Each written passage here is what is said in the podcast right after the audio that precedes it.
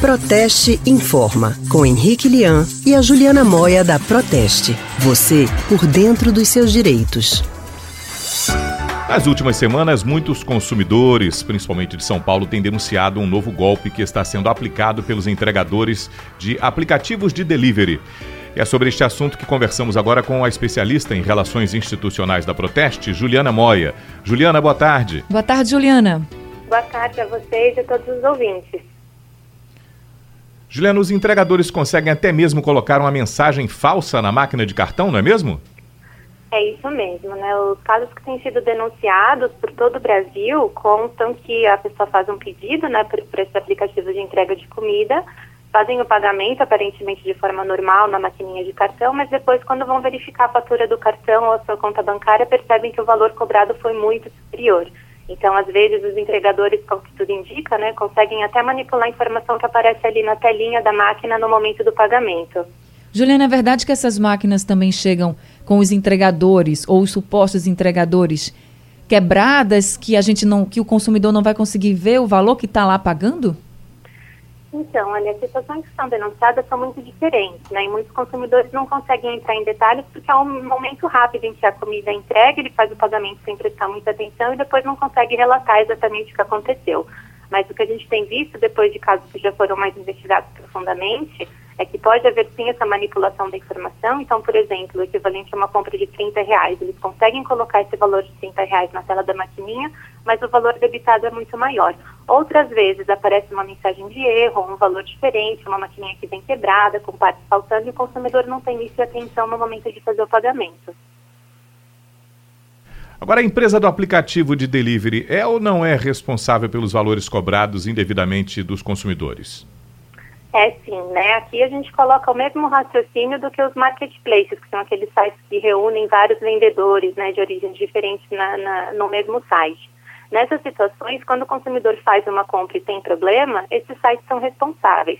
Então, quando a gente fala de um aplicativo, tanto de transporte particular, como do, da, da, entrega de comida e delivery de outros tipos de produto também, a gente aplica a mesma regra, o mesmo raciocínio e aqui a ampla proteção do consumidor. Né? Então, é considerado que esses aplicativos têm essa responsabilidade, por isso que o primeiro passo do consumidor que confie que foi vítima desse golpe é entrar em contato com a empresa que gera o aplicativo. Agora, Juliana, falando para todos os consumidores a gente aqui em Pernambuco a gente não tem registro desse tipo de golpe, mas assim, como as pessoas que normalmente compram por delivery pela internet, enfim, podem se proteger? Porque a gente vê, o que a gente vê muito hoje em dia é que o delivery vem crescendo muito. Essa compra, né? Você liga, pede a, a comida, principalmente, e a pessoa vai lá, o entregador vai lá com a comida, com a maquineta, você vai paga e é tudo muito tranquilo, é, é muito fácil. É muito cômodo até. Muitas pessoas até preferem é, aderir ao delivery por causa da violência. Isso falando aqui a realidade de Pernambuco, tá? E eu queria que você falasse para a gente como a gente pode, então, tomar certos cuidados na hora desse pagamento com a maquineta. O que é que a gente deve observar na maquineta? A gente deve pedir sempre o papelzinho do comprovante de quanto a gente pagou? O que é que a gente deve fazer para tentar se proteger de possíveis golpes? É verdade, Ani. Às vezes não há denúncias de situações porque o próprio consumidor não percebe o que aconteceu, né? Esses casos que são denunciados, foi porque o consumidor teve ali um débito de quantias muito elevadas, né, dois mil, três mil, cinco mil reais. Mas pode ser que o valor cobrado a mais seja de cinco reais, dez reais, o consumidor acaba nem percebendo, mas depois o entregador tem um lucro em cima disso, né, do dinheiro que é cobrado indevidamente. Então, quem opta por, por esses aplicativos, né, por usar esses aplicativos de entrega, deve dar prioridade ao pagamento feito através do próprio aplicativo. Então, fazer dentro do, do, próprio aplicativo o cadastro do seu cartão de crédito e a compra é debitada dessa forma através do próprio sistema, né? Evitar optar pelo pagamento no momento da entrega. Ainda assim, quem tiver essa opção do, de, de pagar no momento da entrega deve prestar muita atenção na própria maquininha, se tem alguma parte quebrada, remendada, faltando, se tiver assim, é, o, conselho é que a pessoa recuse o pagamento, né? Tem a satisfação de ter que não, não receber entrega, ter que devolver o produto, mas dá uma segurança a mais. E prestar atenção também no valor que aparece na tela, se realmente corresponde ao valor do produto que o consumidor adquiriu. Como você disse que em alguns casos relatados pelas vítimas desse golpe, que principalmente está acontecendo em São Paulo, até o valor podia ser digitado o certo, mas na hora do pagamento eles burlavam e aí era debitado um valor muito maior.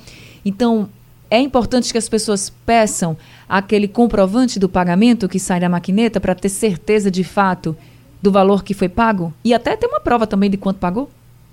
Isso, é uma precaução a mais, né?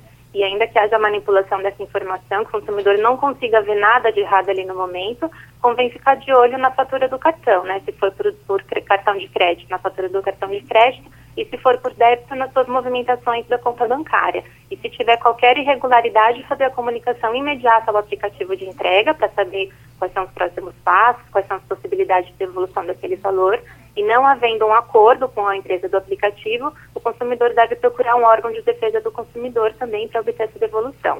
E em alguns casos também até procurar a polícia, né? Você está dizendo aí que teve gente que teve valores tão altos, realmente é um caso para ir buscar ajuda com a polícia também. Mas Juliana, muito obrigada, viu, pelas orientações e por conversar com a gente aqui no Rádio Livre. Eu que agradeço, até a próxima. Obrigada, Juliana. A gente acabou de conversar com a especialista em relações institucionais da Proteste, a Juliana Moia.